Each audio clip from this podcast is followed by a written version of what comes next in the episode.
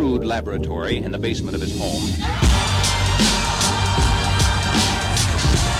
Hello, everyone, and welcome back to the show. Today we have an absolutely tremendous episode for you a conversation with Will Shaw, CEO and co founder of Better Agency, the only sales driven AMS and CRM in the insurance industry. And I'm an enormous fan of Will's and what he does. And, um, you know, I think you'll kind of take that away from this conversation. We go all over the place talking about entrepreneurship, growing in insure tech, things that Will has learned about the business, uh, kind of coming at it from the vendor side, and just a bunch of other really valuable and interesting insights that I think you'll be able to take a ton away from this show. Just so happy to have Will on and uh, enjoy every conversation that I get to have with Will. So, um, I think that'll come through in in the episode. I think you're gonna like this one. Before we get there, I want to give a big shout out to Propeller Bonds, guys. Propeller Bonds is changing the game for how bonds are done. They're making bonds accessible, uh, easy. You can. It's giving you another income stream. Like think about it that way. You know, how often do we write a contractor and we just never ask about their bonding needs because we look at bonds as difficult or time consuming or not profitable and what Propeller Bonds is doing is, is changing that. They're making it so that you should be asking every client if they have bonding needs. Do you, you know, do you work in a municipality and have to get a municipal bond? You, are you a notary? Do you know how many of your how many of your clients are notaries? Do you know that? Right? Like if you're asking everyone and they can now get their notary bonds for you, that's just another touch point. It's another uh, product that you're selling. It's continuing to build that moat. And what Propeller does is give you a simple, easy, almost almost no touch way. Uh, there are certain policies that you will, or certain bonds that you will have to get involved in, but you know, 90 plus percent of the bonds that you're going to sell through Propeller Bonds are zero touch. You send the link to the client, the client fills it out, they pay for the bond, and they're getting their bond certificate in the email in like five minutes. Um, we use it all the time. Absolutely love it. Changing the game bonds. Go to propellerbonds.com. That's propellerbonds.com. Guys, Go to propellerbonds.com today and start making surety bonds and bonding in general part of your product mix. Do it today. All right. Uh, with that, let's get on to Will Shaw. Ryan, what's up? Yo, what's up, dude? How we doing? We're we're having a we're having a good talk here. I'm excited. Awesome. Trying to figure out what the heck we decided we were going to talk about, but scrolling through my socials to figure out what what particular topic of conversation we were talking about when I was like, come on the podcast. And you're like, let's do it. And I was like, it's super yeah. interesting, but I didn't save it, obviously, because I'm an idiot. So now I'm trying to figure out what the hell we were talking about. I'm trying to remember too, man. I, I, feel like you and I are always going back and forth on Twitter and LinkedIn. It's got to be one of those two. That's how it's scroll. I'm literally scrolling through Twitter as I was bringing you into the conversation to say, uh, you know, to figure out exactly what it was. But I'm sure let me hit my link. Let me hit my LinkedIn because I, I feel like you shared something that I posted. That I think that might have been part of it. Oh, that is what it was. Is uh, yeah, yeah, yeah. Because I've been trying to get active on LinkedIn. Yeah, LinkedIn's good. I like LinkedIn. Yeah, it's good. Uh, Here it is. Shit. Posts.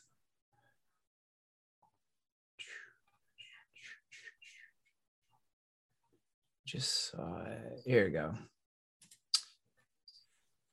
All right.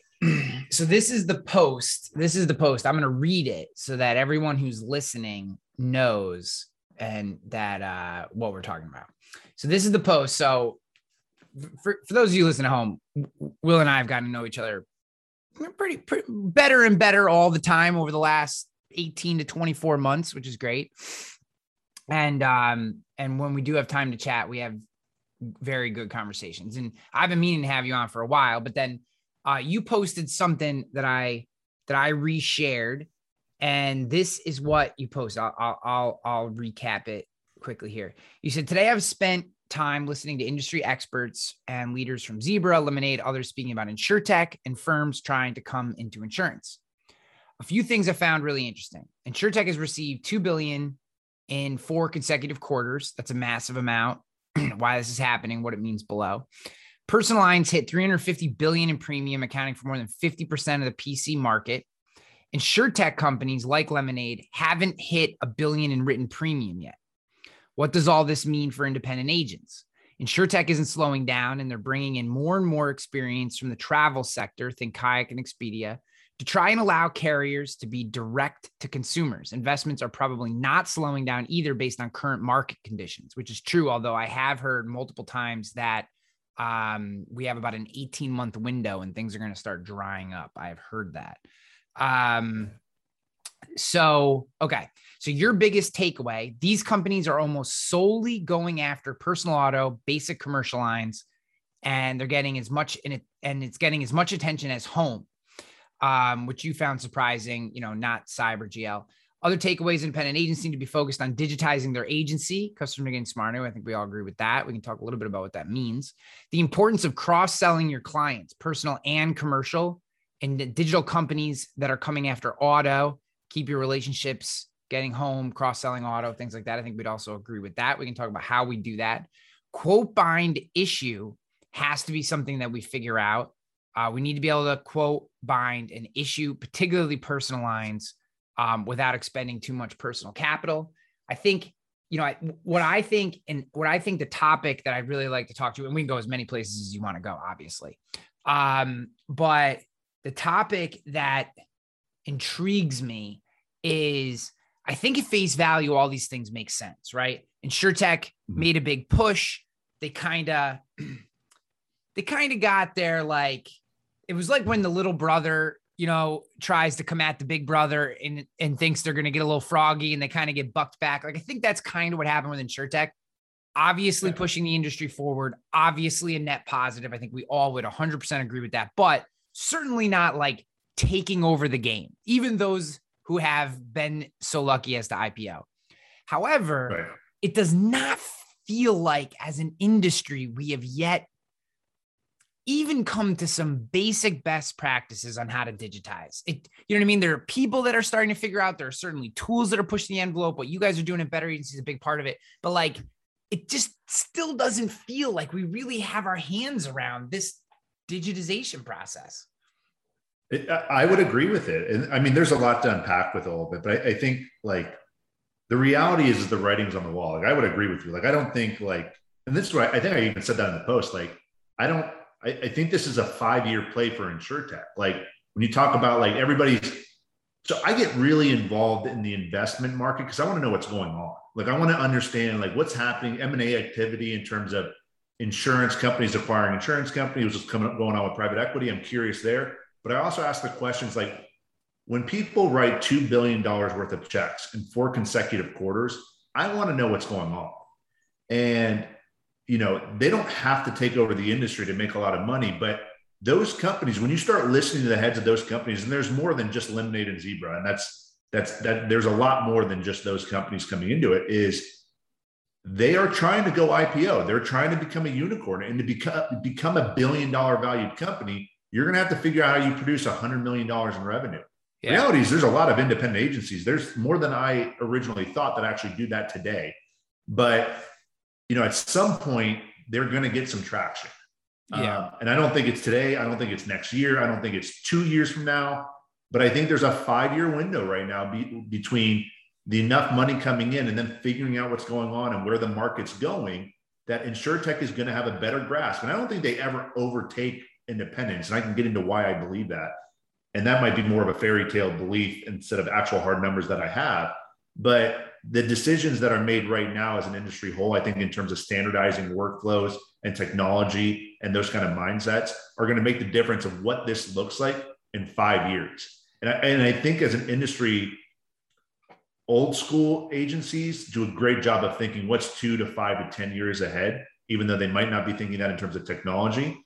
But I don't think as a whole, like people really take the the amount of time and effort needed to go and say, what is my agency going to look like in two years, four years? Like going through, it's so played out, but going through a traditional SWOT analysis, like what's going on? Like I just posted last week about like M&A activity. The reason there's so much is there's the potential threat of looming capital gains tax changes that's affecting people's decisions to, to potentially exit and inject out of their companies right now. Yeah. Yeah, it's um. So I don't. Five years feels long to me. Um, right. I know you have recently been through a fundraising round. Uh, I am in the middle, hopefully towards the end of a fundraising round. Talked to 22 VC firms, um, some of which we knew right away weren't a great fit, but oh, but it was but it's good to have these relationships and know people. I've yes. found. Um, and one of the really interesting things that I found, and this is completely side note that I found about meeting these VCs is even though they did not decide to do invest in Rogue yet, uh, most of them are more interested in a Series A. It was kind of like a teaser. Still completely willing to make connections. I've actually made quite a few connections with people who who've just said flat out no we're not interested so you know building your network is always important and i think having those conversations is worthwhile if you can have them that all being said I think we're looking at more of like an 18 to 24 month window where there is really land grab left. That doesn't mean that you can't grow. It doesn't mean everyone goes out of business. It doesn't mean we're all going to be disrupted. What it means is it feels to me like, and in personal lines, this may just be over, but in commercial, in the cross sell of commercial and personal, in some of these places like cyber, it feels to me and and just the disposition that I get and and and the conversations that I've been having with some of these guys, there's like an 18 to 20 more 24 month window for distribution partners. So think retail agencies being a distribution yeah. partner. For for for distribution partners to grab land because there like you said there are a lot of entities that have received a lot of money that that that money hasn't gone anywhere. They they're there's they just haven't gotten around to close. There's eight billion dollars floating out by some of the most powerful firms out there that haven't yeah. made a dime on that money. That yes. that money will be made to good use at some point. Yes, and and like, and again, I think it's coming at places like small commercial. I think they're going to mm-hmm. push up into middle market tools. I don't think they're going to be middle market agencies, but I think there's going to be a lot of um, think Zywave buying up all this stuff, Vertafore buying up all these tools. Like there's going to be more tools injected into the marketplace. I think that um, I, I think that the one thing from my perspective that if I were building a local or more traditional or standard agency, which Rogue is just simply not at this point, um, the thing that would concern me is that the business isn't even going to get to my level.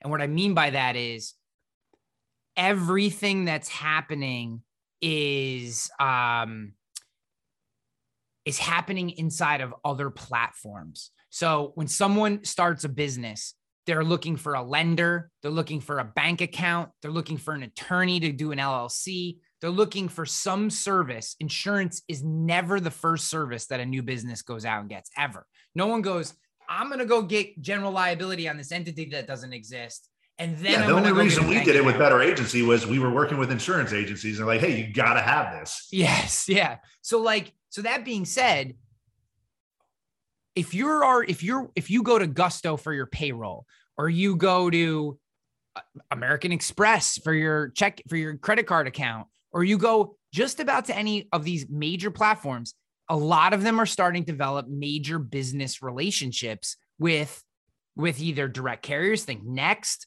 or you know all your friendly nationals all have these their own agencies. Think so like Gusto. I mean, when you go to Gusto and you start having employees, they're going to start offering a relationship for health insurance. So if you're a health insurance primary primarily health insurance agency, you have to compete against that. I think there's there's two things I wanted to touch on. As you mentioned earlier, the 18 months. Um, I you know I I've heard 18 months and like like I come from the real estate industry previously in a former life, I like to call it. Um, I've been hearing 18 months on a real estate pullback since 2013. Hasn't happened. Arizona is a bit of a unique market with how much people we're getting from California, California in that specific regard. I do think, like, I am hearing from enough people that I trust, like, from an investment perspective, that's something like everybody's kind of cautious about 2022 right now. They're not like not being aggressive, but they're being like, it's not all out aggression right now, like it has yeah. been. It's not right? full throttle. Yeah, and I, am hearing the same thing from like the investment side of things, both PE firms. I mean, the the investment. I mean, the PE firms in insurance right now, they're killing their ROIs right now. But um, I'm hearing kind of the same thing. Like everybody's really aggressive and bullish on funding companies right now. If you're following that at all, I mean, it's a frothy, frothy market. I think that's going to continue, but I think people are going to start latching down a little bit going into next year. Like I don't think it's going to be quite the same as it is now right now. I think there's a lot of I think people are just kind of assuming like, hey, we've had a course and it's it's well overdue. And some I think there's some cautious going on. That doesn't mean that things aren't still going to be aggressive. I think there's some cautious, a little bit more cautious coming into play. I guess there's just there's also some major undeniable macro trends that have changed with the new administration. I mean, there's more ships circling the United States that can't get. I mean, try to buy an air conditioner right now. Right. Try to buy. I can't, I can't, about, get, a, I can't get a second car key for my car right now. Right. You mean so, and it's probably it exists. It's just yeah. on a ship somewhere out in the middle of the ocean and it can't dock.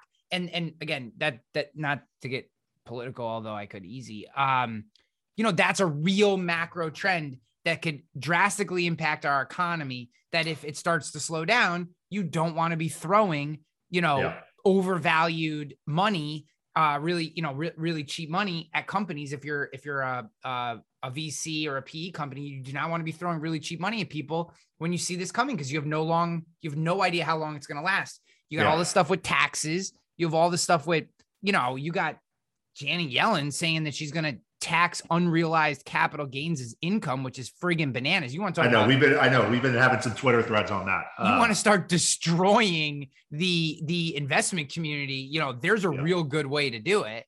Um, so you know, I look at all this stuff, and then you know, and then like you said, I you know maybe some of our sources are the same, maybe some of them are different, but um, uh, I'm hearing that there's a slowdown coming, and and and what I think that means is there are people that are more connected and way smarter than the two of us who've already been given a boatload of money that know that's coming. And they if they want their next round which they're going which they have to live and die by they are going to push hard. That's where a lot of my 18 to 24 months comes from. I i so i agree. And that's what i found interesting is like and, and you and you know this and we and i mean we can get into this if you want but like we didn't we don't have to live the nice part about what we did at better agency is we bootstrapped this from the start yeah. And so we don't have to live and die by our fundraise. Um, like we may not ever raise another dollar again because we just don't need to or want to. There, you know, if the opportunity presents itself and there's there's an, it makes sense to, then maybe we will. But yeah. I think the interesting part is my realization that the insurtech community is going after small small market commercial, mm-hmm. uh, like that general liability, that cyber policy, things that they feel right, wrong, or indifferent. We can get in that that debate that that debate. We were at think BrainShare, and I, and I got a crash course in cyber liability for about 45 minutes. Yeah, that was good. That was a good conversation. It was great for the first 15 minutes, and then you guys you guys blew my mind, and I, and I, I had to check out there for a little bit. but um, you know, I mean, they think they can do that, and, and that's where they're going. They're going after the personal lines, and they're going after the small commercial. And, and the reason is, is I dug in the numbers. It makes sense. Auto compared to home is three. It's a three to one ratio. There's three x the money to be made in personal lines auto compared to home. I had no idea. Same thing goes with general liability and cyber liability is any company that gets over about a quarter million dollars on average is actually getting those policies yeah. Um, at some regard. And they feel like they can standardize that for a company that's under a couple million dollars in revenue because it's basically the same as long as you're not doing anything that's vastly different. Yeah. Um, and so I, I think that leads into as an independent agency, a lot of a lot of the saying has been, at least since I've been in the industry, has standardize your personal lines, figure that out, and then move into small market commercial.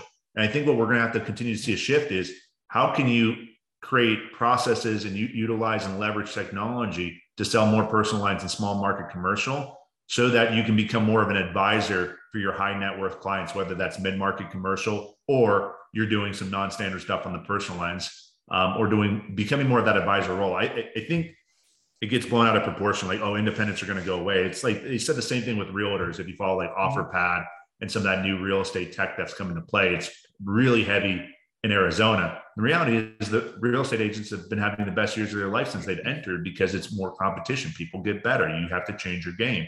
And I, I believe this to be true in insurance, and I may be I may be wrong here, but I don't believe that just like in real estate, the largest purchase of people's lives, they're going to use technology. I don't believe in insurance. I believe they'd rather call somebody and talk to them and make sure they're making the right decision. That might not always be the case, but I, I feel like I have enough backing in what's going on in the economy overall, whether it's real estate. Look at barbershops.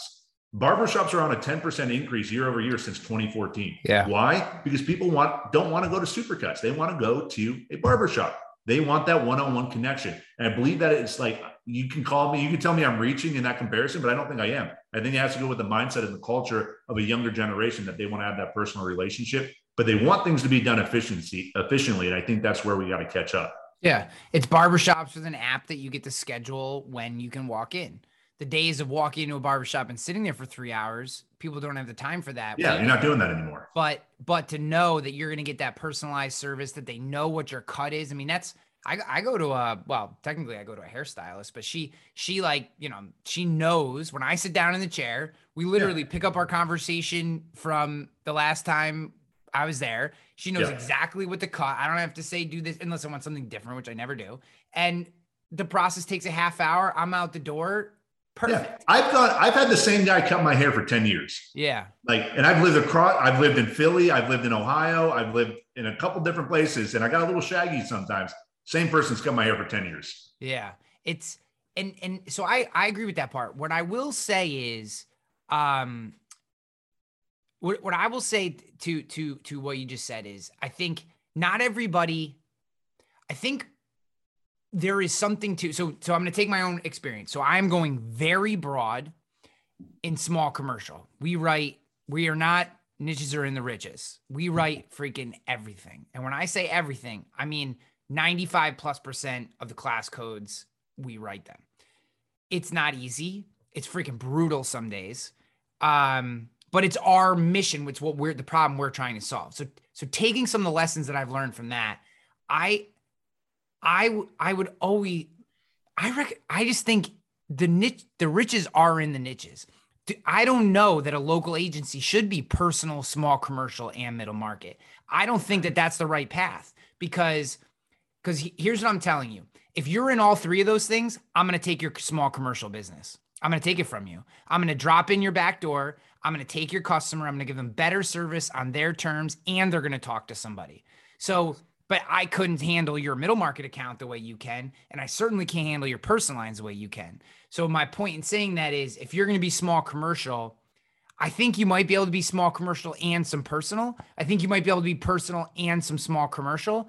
But if Yeah. if we're going to try to be all three of those things, I think you're going to get torched. And the I- reason is because there is there, everybody is attacking. There are there are billions of dollars, and I'm not part of that billions, but I'm just smarter than those people. There are bill. uh, That's my show. I get to say that. so this is my fantasy land. Um, you know, the there. No, I'm, I'm kidding. But there are billions of dollars, like you said, that have already been deployed in the marketplace with people who have that are attacking all of these spots. So, Yeah. in in in small commercial is a skill set. It you know the, the going thing has always been it's unprofitable. Stay away from it. It's unprofitable. You can't write it. Yeah, I don't believe that. Yeah. No, it is. If you aren't properly set up to do it, if you're Right. not using tools like Tarmika, if you're not using automation tools like Better Agency, if you're not, if you're not giving them the quality they can get from Next, go take Yeah. a look at Next user experience. Outside the fact you can't talk to a human, Next is brilliant. Mhm. Outside of the fact that you can't talk to a human, if they could figure that part out, I would be worried as shit about them. Right. And I think that's the that that's the thing. It's like, hey, I agree with you. I, I think you do need to niche down. You need to know what you're doing. I think um what surprised me most was just that the insure tech community is going after that small market. I, I, I didn't in my mind, I just hadn't assumed that. I don't think most people know that. Yeah. Um, I don't, and, and I agree with you. Like next, like what they do is great. They just can't figure out the human interaction, and that's what my argument is. I don't even want to say argument, or I guess my point of like what my post was, or what I've been talking about online is, if you're an independent insurance agency and your your niche or where you play is either personal lines or small market commercial, you need to have the tech stack in place so that you can have you can compete on an efficiency level with the insurtech space, but offer that local community expert, that independence, like eh, basically an advisor role that independents are known for being great at. I think you've got to figure out how to do both because I don't think the insurtech space is going to figure that out. You want to know why I feel that way is they're going to figure out the tech side of this. I, I, believe that they will, and they already have for the most part. Yeah. And it's because they're bringing in all the money from like hotels.com and kayak and all those guys that did the travel industry and blew that up in the early 2000s. Yep. They're now all in insurtech. There's, there's a reason for that. You want to know what they are all terrible at? They all run call centers. Yes. They have, they have no ability how to, to actually have a high level of customer support. So they're going to figure out the technology piece, right? Most of them have already have. They're going to have that piece down. They are not going to figure out the human interaction piece here because what do what do you and I know about insurance? Is it's not difficult, it's not easy, right? It takes time, and you've got to be good to people. You've got to genuinely care about them to provide a high level of service. That is not what the insure tech is going to bring. The insure tech is going to bring in the space. The problem is, is where the, the industry is headed. What consumers are going to want is that insurance piece of it, or that technology piece of it but you've got to figure out how to wrap the insurance piece and still provide that high level of customer service. And I don't think that's what insurance tech is going to get. See, and this is where I think we have to in some so one, most well, the people listening to this show will will are going to be nodding their head at what you say and agreeing with you. A lot of the peers of the people listening to this show are just simply not going to do it. They're just not going to. I mean, dude, I've been banging my head off the wall since 2009. Well, my first keynote on content marketing was in 2010. Think about that. I have been preaching this digitization message for 11 years now. And think about how many people are actually doing it. I mean, that's 377 keynotes the last time that I checked, right? That's mm-hmm. ridiculous. Still isn't happening. So, my point in saying, well, maybe I just suck at it, but I would like to believe that, and there's many others, not like I'm the only one. My point in saying that is, I think a lot of people are just not going to do it. So, there are a lot of people that are. The ones that do are going to be able to reap more faster than their predecessors. I think that's the win is that they get more faster. So the agency that took 10 years to get to a certain number is only going to take 3 years to get to that same number if you digitize. That's what that's I mm-hmm. think a big part of it. The other side of it is I think there's a some agencies are going to have to reimagine who they are. I think they think about themselves there are agencies that think about themselves as sales oriented today that are doing things in a way that is not you're not going to be able to produce sales at the same level that you were be able to and there's a major opportunity for independent agency minded individuals to create that service arm that the insurtechs need and what I mean by that is stop being a sales entity and start being a service entity and partner with people who are really good at acquisition and be the service arm to their acquisition arm. And that is a major, major opportunity in the space. I think, I think, you know, and I would agree. I, I think, you know, I was actually talking to David Carothers about this, and I think he said it really well. It's like at the end of the day, like an independent agency, it's a sales organization. And it doesn't matter if you're focused on actual front end sales, servicing, retention, or cross selling. Like at the end of the day, what you need to be doing is selling. And and that includes the service part. Like if you don't have a great service arm to your agency, a you need like to your point, you need to partner with somebody, but you need to figure that out. You need to figure out how to for your client supply a great ser- a great experience of service because if they're just going back to the carrier, you know what happens every time. I love love boxes. They talk about this. You know, every time, like if let's let's say it's with State Auto and they go to State Auto, you know what they're going to say on State Auto's website: bundle your insurance. Call us now. Like they're literally going to try to take your customer. Like if you don't have a good service arm to your, you're you're going to lose business. Like we see it all the time. People come to Better Agency and they're like, "Yeah, I have a you know 95% renewal rate," and we look at their data. I'm like, it's like 84 at best. Like at best it's it's mid 80s and, and, the reality is is like if you're really intentional about the service side and the renewal side we can get that up into the mid 90s but like most people don't put in as much effort on the service side and what that actually means from cross selling and the actual numbers behind what it means to to your client retention to actually cross somebody cross sell somebody and bring in so that they're not just monoline they have two or three or four policies with you it's a massive difference. It's why Amazon's so successful. They nobody knows this, but they had a monopoly on the like they created the one-click upsell. Like most people don't know that. And they created certain technology to do that that wasn't released to the public. Amazon owned that until literally like 2016. There's some some part of that technology. And I don't you might know better than I what that actually was, but that one-click upsell it just changed the game and they owned that until like 2016. One of the most brilliant things that Amazon ever did was people who buy this also buy this yes. and this. So so think about this. Yeah. They didn't just say when Will Shaw and people like Will Shaw buy a new football jersey, they also buy the matching socks and the matching football, or, or, or just the matching socks. They said they buy the mat the jersey and they get the socks and they get the belt.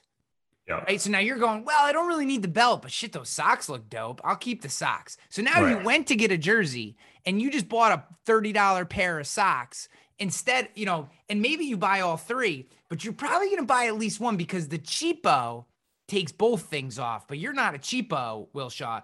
You want the jersey, and because you're a true fan, you're also going to get the socks, but you don't really need the belt. And now they just got the upsell. When you Yep. think about that thing and how we're we're almost at this point we're we're we're we've been brainwashed to think what are the other things that people buy when they buy this thing it's insane it's just part of your consciousness when you go to amazon now you're like oh today so today i wanted to get my kid um we're really deep into little league and um and i wanted to get him those pio Py, py, py, pyro, pylo, whatever they're called, uh, squishy balls, the heavy balls. So you Yeah. toss them and they hit them and they're heavy and it, it teaches them to hit through the ball. Okay, great. So I went to Amazon because that's where you go. And I didn't actually end up buying the ones on Amazon and bought them someplace else. But but the one, but I put them in my thing and then I Yeah. scrolled down and it was like you also get the tee and Yeah. the special net that comes with it. So now you got the full set of stuff. And uh, for a split second, my finger hovered over add all three to cart. And then I was like, no, no, no, I don't want these ones. I want to go someplace else. But It's funny. Yeah. that that's brilliant. It's brilliant. First of all, I tell my wife this. Like, I, I have a 16 month old daughter now. Like, if I ever start another business again, it's for sure going after parents. Like, I am selling stuff to kids and babies and stuff because there's not like there's not a dollar amount that parents won't won't spend on their Yeah. kids, and I now know that firsthand. So it's like anything to do with kids, it's like that's the business to be in. Did you hear that virtual intelligence and on hand VAs actually merge? That's right. I was talking to Michael Cruz and checking out what he has there with his Colombian workers. And I said to him, dude, what's up? You realize you're not a VA, right? He said, what do you mean? I said, you're a VE. Look it up on ChatGPT. I encourage you to do that too. He's got forward facing VEs, VEs that can answer the phone and take questions 30 days in. You say yes to Michael. I want what you have. In 30 days, that's what he delivers. I said, Michael, this is unbelievable. We're strong in the front, but we're really strong in the back end. You provide the external VE for us. We provide the internal VE. I looked at him. I said, "Buddy, let's do this together. Let's let's do this." And he looked at me and he put out his hand.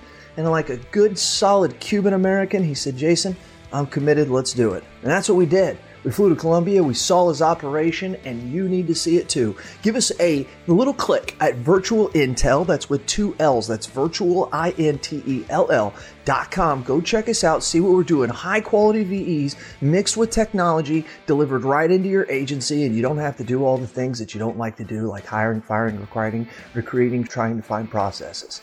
Just, there's so much stuff, I can't even say it right. That's right. Virtual Intel, cast certified.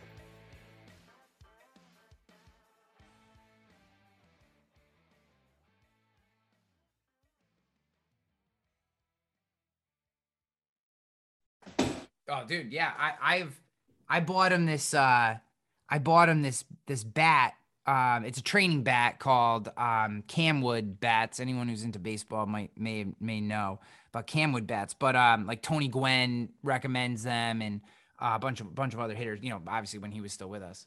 Um Yeah. but uh it it's and what's funny is so so this is like straight out of uh ClickFunnels stuff, right? And the, and the bats are great. You, they sell them at Yeah. Dick's, they sell them at sporting goods stores. So it's not like the bats are a scam, but like the Yeah. way these guys have built their sales operation. Again, this is coming back to insurance, right? Is is like a ClickFunnels. I think they literally use ClickFunnels. It looked very familiar. So it was like Yeah. I bought the regular size bat for his age, and then it's well for you know would be 97 today 47 you can Yeah. also get the one-handed bat and then and the 30 day training program. But understand if you click off this page you know you're not getting the one-handed bat in the training program. You have to come back and buy it for full price. And you know and ultimately i didn't do that because i probably at this point like turned off by ClickFunnels. But but my Yeah. I, but my but, but I think this is the idea, and and I think this is what we're trying to say to people if they if they haven't already stopped listening,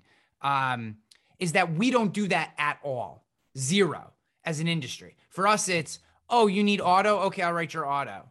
Hey, Right. maybe someday, please, if you're thinking about us, would you like give us a shot? I hate give us a shot. I hate give us a shot at your whatever. It's like, Yeah. no, you did your auto with us. Let us do your home. You obviously made that decision. Like, Yeah. come work with us. And hey, have you even thought about an umbrella? Because Right. 17 people in the last month who look just like you bought umbrellas from us too. And Right. you know what I mean? And this is the type of way that we need to think about having everything. Like Yeah.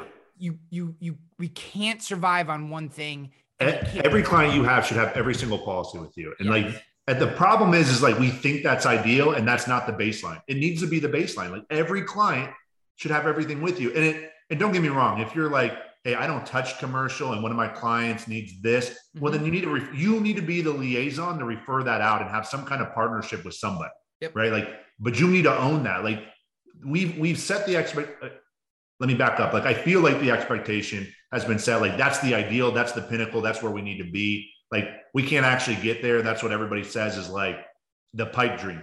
No, that needs to be the baseline. Like, that needs to be the baseline, in my opinion.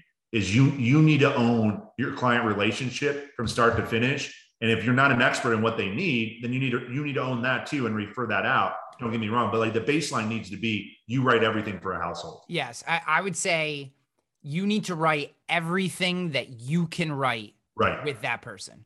Yep, and, exactly. And, and that relationship. I, I I wholeheartedly agree. Um, you know, this is something at Rogue that we've really worked worked on and uh and we still we work on it every day is we use like a like a Billy Williams style um uh declination sheet, right? And what we're Yeah. working on is building that into our our actual automation process. How do we tag and all that kind of stuff? We um, we have cross sells set up specific to certain industries for things like bonding and and cyber and EPLI. And uh, I'm actually just talking. I'm talking to a to a Berkley company right now about about EPLI auto, you know, automatic cross sells and quote bind Yeah. and that kind of stuff. And like, how do we, you know, these are the kind of things like, you know, people listen to me on the show talk about like propeller bonds and and ProWriters and like I'm not lazy, you know what I mean? Like, like this isn't. I'm not. I'm not advocating for some of these companies because we're lazy. You know what I mean? It. You know, people are like, oh, you, you should be talking to your customers. If my customer can ask six questions and get a cyber quote from nine different companies, I'm doing them a service. And if it that comes through an automated uh, text message or email that's dripped out at a certain number of days after they become a client, and now we can actually then, if if seven days after with one reminder they don't actually purchase, we can then send them a declination form and say, hey, we just want to let you know you did not purchase cyber from us. We had sent you some things, we talked about it. We just want you to sign this declination form. We're doing a service to them. That's that's helping your client. And, and I just feel like we just let that stuff go into the ether and forget that it even exists. And Yeah. you know, I know in large part this is part of what you guys are help helping solve is make it so that doesn't happen. But like, it's just we too easily forget that someone is a client once they've become a client. Yeah, I agree. I mean, it, it just falls, it just, it just falls through. And like, you know, it's the, I mean, it's so cliche, but like, at least to me and you, probably it's cliche. Maybe it is to the industry, maybe it's not. But like, I, like as a whole, I just don't know if the industry understands like how much easier it is to sell something to an existing client. Like that is like business 101, right? Like we know that somebody's 70% more likely to purchase from us if they've already purchased us from the past. So why, why, why, why do you come and say, you know what? my book of business is 80% monoline and I have a thousand households. Like, listen, like in, in two months, three months, you should be able to increase your revenue by 50%. Like that's Yeah. just the reality. Um, I think some people just don't want to do it because they're kind of, you know, checking it in. I- I, I see that sometimes probably more than I care to in the industry, which kind of is a little bit frustrating to me. Um, but I think some people just don't know because it's not like I said, I don't I don't think that's been the baseline, the standard set. I think that's like the pipe dream that's been set from an expectation perspective. Yeah, I think to be fair to to people as well, there depending on where you are in the maturation or the season of your business plays a large role in this as well. Yep. When you first get started, and I know you've seen this from some of the clients you've had and all the people that you've talked to, and and it's what I lived for for for a little while. Thankfully, it feels like we're starting to move into a new season, but um, you are just surviving for a while. Yeah, right? survival mode. Yeah, and the unfortunate part is, I think for some of us, we never whether we whether we actually like financially get out of survival mode or not i feel like mentally we never trigger out of survival mode i was i was talking to a guy today briefly about something who had a question and he said you know my my uh, he was asking me about vas and uh and he, you know we were on the phone for 10 minutes so i'm not gonna say it's a super long call yeah. but um you know he just he was like you know he was asking me about agency va because that's who we use and you know i was giving him my feedback which is obviously very positive uh, my longest tenured employee is an agency VA. Um, and he was like, well, you know, and I said to him, I said, the, the key to any VAs, whether you use agency VA or someone else, um, although I highly recommend agency VA, um, agencyva.com, uh, is uh, you, um, you have to have process in place, right? You have to be willing to manage the person. Like they're an employee. I said, this isn't a robot that you're hiring. You have to have process and procedures and you have to track and do some auditing. But if you can get those things in line, man, you get a really, you can get a really high functioning process driven employee for, for a price that will not break your budget. That was my feedback. And so well, Ryan, geez, you know, we just struggle with that because, you know, we're doing this and this, and I'm responsible for this, and I got to do this, and we got to do this and this. And I go, how long have you been in business? 15 years. I was I, I, like, my head almost hit the table. I was like, you're 15 years in. You have, I think you had like 13 or 14 people, and you are, you as the CEO are still doing like eight or nine different functions in the agency. Like, give up 30 grand and and get yourself an assistant or something like like yeah. I, am not trying to be judgmental because we're all in different situations yeah. but if you have that large of a business and you are still doing nine functions as a as a leader, you're actually doing a disservice to your business. Regardless if it's insurance, you're doing a disservice to your business. Like you gotta yeah. you you gotta get out of survival mode and get into a different mindset. Yeah, and, and I agree. And, and I, honestly, I would say to your community too, because like that's what that's why I'm passionate about independent agencies. Is like it's the true local, like it's the true local small business, and I love like how that affects the communities. Uh, especially when you talk to like, you know, we know some of the same people, but like you talk to some of the better agency users and people like where they're at in in, in the states location wise, and like those communities aren't necessarily thriving communities. It's really cool what they're able to do, and I get really fired up about that stuff. Yeah, but you know, the, I hate recommending this book because I think it's so played out. But like there, there's the the reason I think it's good is just this idea behind like it's the myth. You probably i mean yep. everybody's read that book i feel like.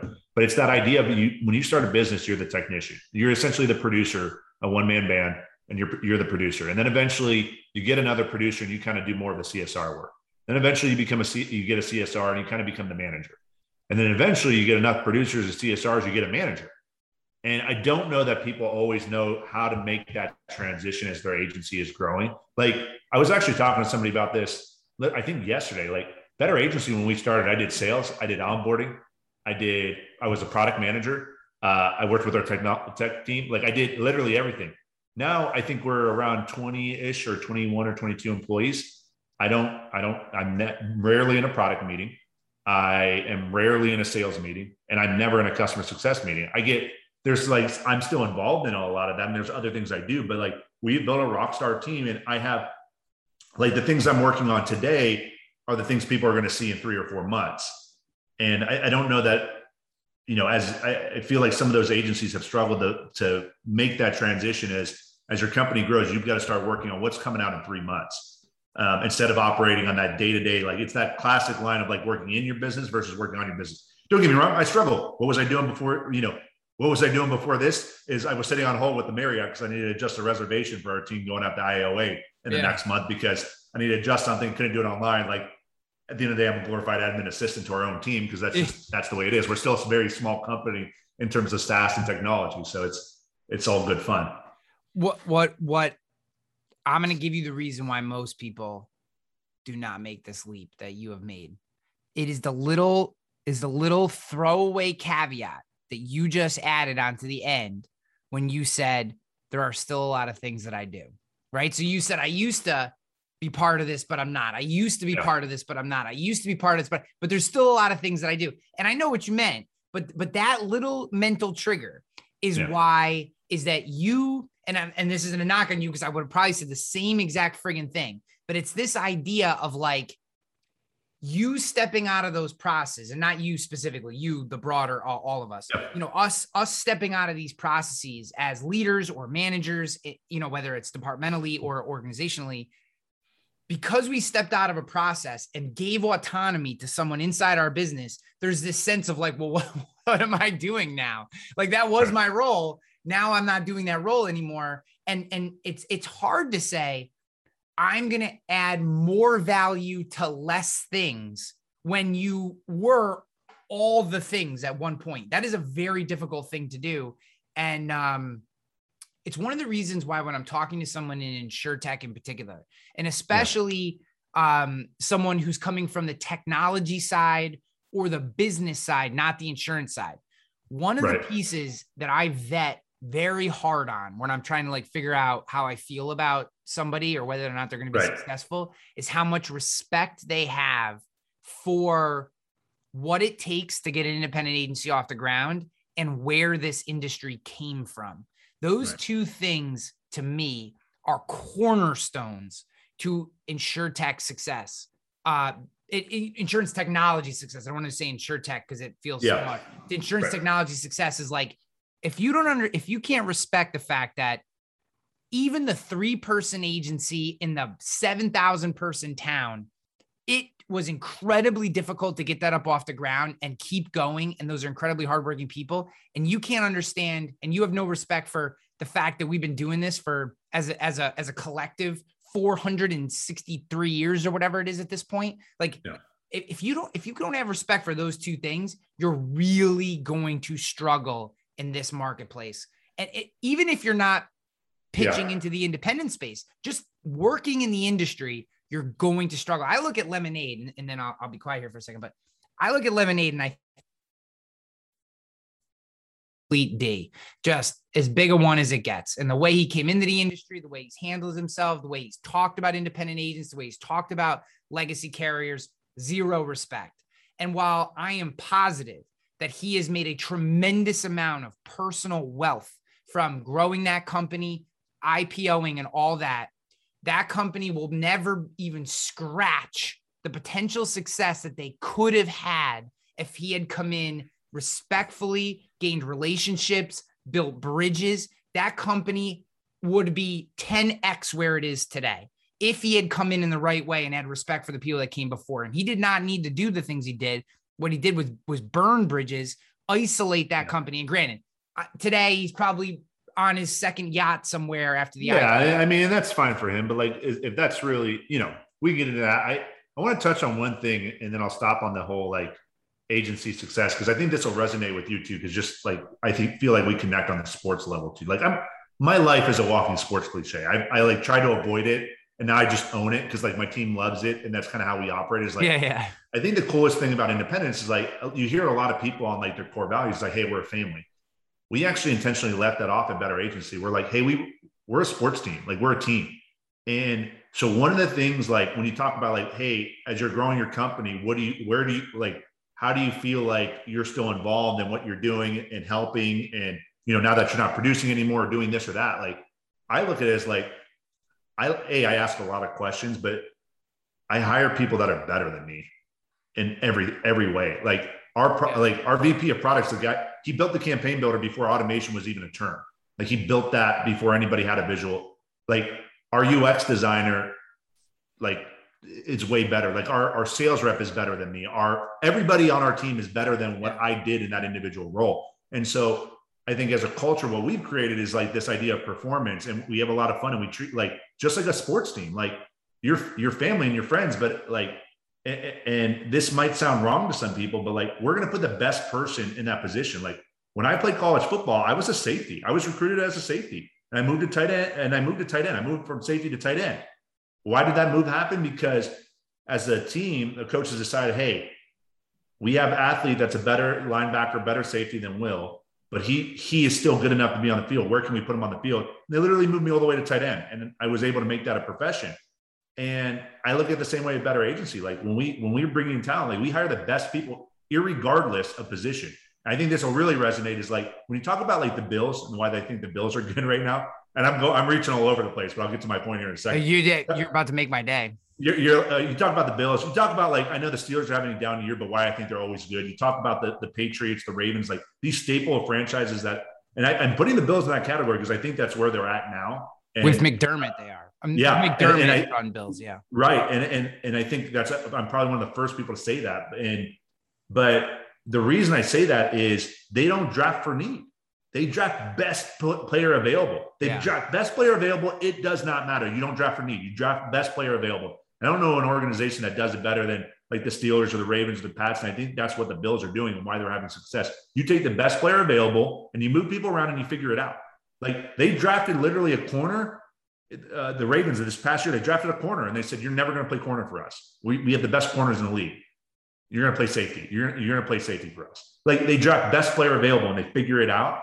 And I think that's how kind of we look at better agencies. We, we get the best person in the door and we put them in that position. We move people around. And I think that's a good way to, I think that's why we've had success in, in our team and our culture. And, and I think going back to, you know, what do you do as a company as you're trying to grow? Like, where do you find that is you try to go and try to hire people that are better than you and ask questions and learn from them because you getting better is not going to that's that's so limited in your growth as your company. Yeah. like if if i get my iq better by one point or 10 points or whatever or if i can get a little bit better that's so limited. Can i get 15 or 20 people a little bit better? That's going to be way better growth as a company for our community and for clients. Yeah and i think you know unfortunately ego still plays a tremendously large role in our industry just look at how many last names are the names of agencies. Not knocking any of you who have them, but to pretend as if that's not an ego play would be bananas, like basically opposite the definition. Um, and it just my my point in saying that is like, I it's very it is difficult for a lot of people to do this. You and I are saying this. I think it's one of the reasons that we connect. We're cut from the same mold. I purposely did not name this the Hanley agency or anything even remotely close to that because I didn't want it to be about me, right? I can't wait for the day that I'm like the 20th best player on this. And we've never, we don't really refer to our, we don't go full sports analogy, but we also yeah. don't think of ourselves as a family. We're more like a crew um, yeah. I guess you could say right now, plus we're small, so it's tough for us to be a team. We're kind of a crew, but um, but but that same that same thought process, and my point in saying that is like, if you want this kind of culture, like you have to also live that culture. Like you, right. there is there is this there is this authoritarian aspect to, to way some agencies are run, and I can say this because I get since I started hiring producers, I get calls almost daily from producers who are like, "Oh my god, I'm suffocating or I have to do this and this doesn't work, you know. So I, I'm I'm getting I get a lot of these insights, and it is insane. The I built this. Be happy you're getting a paycheck mentality still exists in our industry. Now I love that it does because I am going to poach every one of those in agents and bring them over to Rogue and I'm going to dominate. Like that's fine with me. And I'm okay saying that out loud because I know you're not going to change. If you're doing, if you're living that today, it's not going to change. And if you're in that environment, call me. And, um, but, but that has to go. You have to, you, if you want this type of culture and you really want people to shine, I was literally just talking to my client success person. She lives in Florida. I've never met her in person. She's an absolute friggin' rock star. And she and I, I said to her today, I said, How long have you worked here? And she was like, Well, nine weeks, 10 weeks. And I was like, Holy shit. Like, look at how much you have done in mm-hmm. 10 weeks.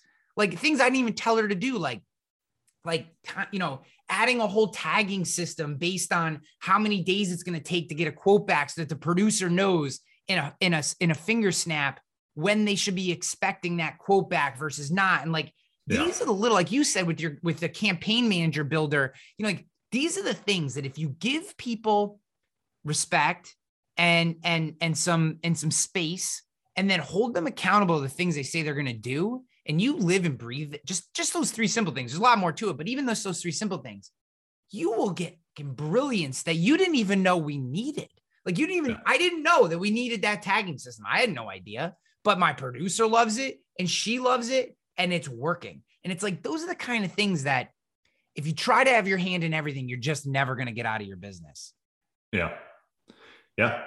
I, I agree. Let's talk about how more how how how awesome the Bills are more. That that would be that would be an awesome way. I think the Bills are great. It, so I'm biased towards the Bills now. I got you on my Twitter feed. My brother-in-law, who lives down the road from me, is like just like a fantasy football expert, all into sports, but he's from Buffalo. He's like massive Bills fan. So I've got both of you guys constantly in my feed on the Bills. So like I feel like at this point in my life, I'm like I'm a Bills fan. Like, just I getting the Bills. Like if the. Bills aren't playing like the Eagles, where I have some loyalty still, or the Ravens, just because I'm from Baltimore, I have some loyalties there, or the Cardinals because I live here in Arizona. Like minus those three teams, and probably even then, like I still probably root for the Bills. I'm a, first of all, I'm a Josh Allen stan. Like I stand by Josh Allen. Yeah. Um, when they went and got what's his face from Minnesota, um, gosh, uh, Stefon Diggs. Diggs, yeah, I was like, that's the move. That's the move. Um, I thought I thought he was the best quarterback coming out that year, followed by Lamar Jackson, and I feel like I'm validated in that. I feel like Oh, those yeah. two are the best. Um, I, yeah, I mean, I I love Josh Allen. I love the gunslinger gunslinger mentality. But yeah, between you and my brother-in-law, man, I'm just like I feel like I'm an honorary Bills fan. I got family, so I think you and I have talked about this. Like I grew up in Baltimore, but I, I uh, all my family, my mom's side, they all came from Italy. They all migrated to Rochester, New York. So I like I was in Buffalo all the time. Yeah. Um, so I was never a Buffalo fan, but like half my like most of my mom's family, they're all Buffalo fans. Like everybody in my family, except the ones that I'm where I'm from, specifically in Baltimore, everybody's either a Ravens fan or a Bills fan. So I'm like, I feel like an honorary member. At this Yeah, hey, we'll take we'll take all that we can get. That's the best part of being uh, a Bills fan is that we'll take everybody. It, do, it doesn't matter. It's a, Bills it's fans very- don't get enough credit for how they travel throughout the country. Like Bills fans are everywhere. They don't get enough credit. Yes, they're um they're they're well, it depends on how crazy you want to get. But there are Instagram feeds and Twitter feeds that you can follow of like the random places that you'll see like hashtag Bills Mafia spray painted on things or like Yeah. just the random places that you see it. Um, you know, uh, this is going to, to leadership, I guess, and just uh, talking about Josh Allen because I, I um, I really liked the Josh Allen pick. I won't say that I was sold on it. I liked him. I liked him the best out of all the options, but I wasn't like he's a shoe in. And Yeah. then, and then I saw before he even threw a pass, I saw the way he immediately embraced the culture of the town that he was coming to. He Yeah. immediately, it was like uncanny. He start he finishes. So anytime he talks to the media, every single time he finishes by saying "Go Bills." Every time. Yeah. There's no just like Yeah. So guys, what's have his face down in LSU? Go Tigers. It's every interview, every time. Da, da, da, da, even if it's a three second interview. Yeah, yeah. Stefon Diggs caught the ball. He's the best. I love him to death. Go Bills. Out he goes. Right. And you're like, and people are now like, holy, sh-. I mean, when has someone, so you think, you know, you think about how prima donna a quarterback could be if they wanted to be, right? Right. And here's this guy, he just got this enormous contract. And what's he doing? He's he's he takes the linebacker who's tackling him on the long run, reaches his hand around the back of the helmet, and as the guy's tackling him, he pile drives the linebacker's head into the turf just Yeah. to say, if you're going to tackle me, you're coming down too, and then jumps up and flexes and points, and you can watch his mouth yell, "Go Bills!" Yeah. mother effort, right? And you're like, holy God, is there someone who is just completely embraced the culture of a town? And and and my point in saying all that is not to go super Bills or what. Obviously, I love them and we're lucky. I mean, uh, God, it's been so bad for so long. Like to have him is amazing, but but I've you really have to live this stuff. Like you You got gotta be right. You gotta be ride or die. And like that's the thing that, like, for me, that's why I'm a Josh Allen guy. Like you see it, you know, and it's why like I'll ride with a guy like Baker or Lamar too, because you see it in those teams too. Is like those organizations in those cities are like ride or die behind them because they're ride or die for those cities. Like, Yeah, like you've got to have that mentality. And I think you got to have the same in like our company. Like I'll ride or die with the people on my team. Like, yeah, like we talk about it like when like we didn't make easy decisions and you know this journey a little bit that we Yeah. went on a little bit better than most because we've had some candid conversations like Yep. what we decided to do like we like we went to the team and and we said we're going to plant a flag on the hill and th- this is ride or die. We're going to die on this hill. Like Yep. this is where we die. This is where we make the stand. And we planted a flag and said this this idea of a sales driven AMS. We will die on this hill because this is what needs to be done. Yep. And you know we'll see. We'll see if we live. You know and survive it or if we die. But like it's so cool like bringing that type of ride or die mentality that you talk about in sports like and what makes those players great and why people i think like why us as fans can like just be so behind them is because they have this feeling of like well they're ride or die like i'll, I'll ride or die with josh allen then like Yeah. josh allen is gonna he, he'll put it all on the line i think that's like why you get so like why i get so like just enamored in in i can tell whether a quarterback is going to be good right away because of that and how they throw the ball. So I can tell you, like, if if Zach Wilson had win any other franchise except the Jets, he'd probably be a Pro Bowler. God, I hate Zach Wilson and the Jets. I do think he's going to be good, but I, I, think he's going to be great. I just I can't think- wait I till that has he's to going to survive that organization. yeah, he's also not going to survive the Bills because we're coming for him. But Yeah, um, you know, I here here's here's to the point of plant a flag, and then I want to be respectful of your time and, and of our audiences. But I, I I could not agree more with that point. Um, you know, when when we took on our team, when I started building the team, right? It was, it was me, it was me for a very long time. And then I hired a VA and I was terrible to him because I gave him no process. And I finally started to figure that out. But then I started to hire the broader team, and now there's five of us, including including our VA. And we made a decision about it was two weeks after we hired our most recent employee, Leslie, in Florida. So this is probably first week of August. Yeah. And um, we got together as a team, and I said, fuck personal lines. I was like, we're not going to be a personalized agency. I'm not saying it'll be never part of our business, but we are not going to be a personalized agency. We are wasting time, effort. It's not that I want to help people who need help. And, and we do get some referrals and we do help agents who have clients that move here. And I love doing that because because Yeah. I love doing that. But like I'm talking about push into the market, marketing, driving, trying to be a personalized agency. We're not going to be that. We are going to be small commercial. That's what we do. That's who we are everywhere we think about it. And what's funny is to your point about, about being a sales driven AMS.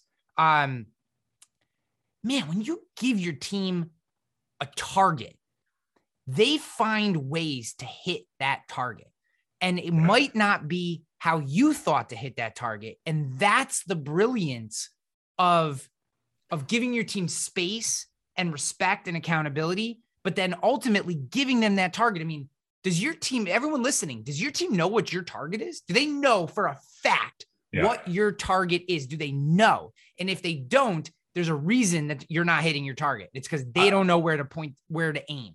I can I can say this like one of the targets we have, the sales driven AMS. This is the hill we're going to die on. Our company, like our people, love it.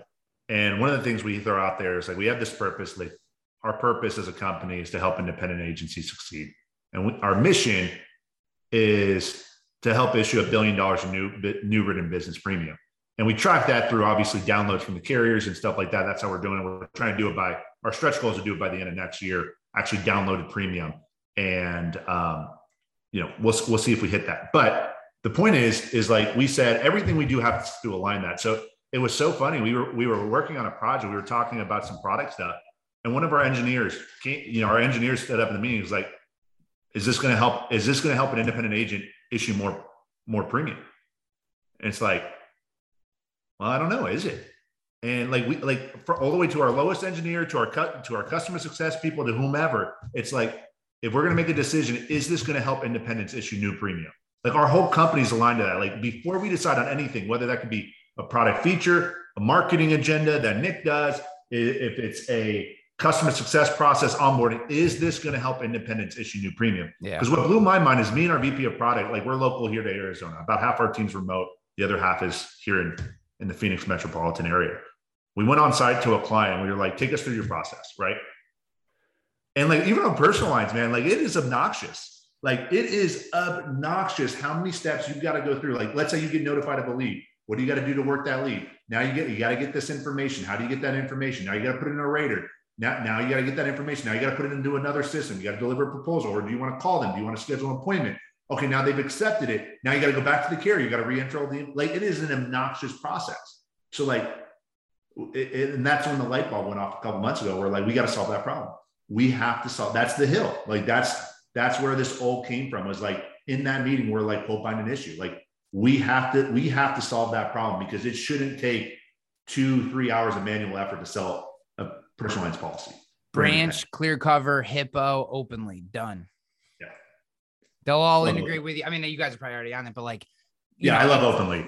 I, Uh, yeah, I love I, openly. I, I actually tweeted this the other day. I, I like, I, like, I only want like the carriers I talk to. I'm like, I, I just want to work with carriers that are like supportive of the independent space and like will be tech forward because the problem is, is like everybody says, well, carriers won't let you do that. Well, they're letting them do it with the insurtech space. Yeah. Like, they're like, well, we're not insurtech. Better agency, not insure. We're broker tech, right? Insurtech, like they're letting all of these APIs happen for insurtech, but they're not letting it happen for broker tech. And it's like, Yeah. then I don't want to work with you. You know what I Yeah, mean? well, Like, at that's some the point, haves and have have to take a nots. That's the have and have nots. They look at they look at some ten million dollar funded MBA run dick organization that, and they go, well, geez, these guys are going to generate a lot of leads, so we're going to give them whatever they want. Oh, Yeah. hey, Mr. Independent Agent, who's willing to pay for the same connection? Sorry, not worth our time. That's why I love openly. Yeah.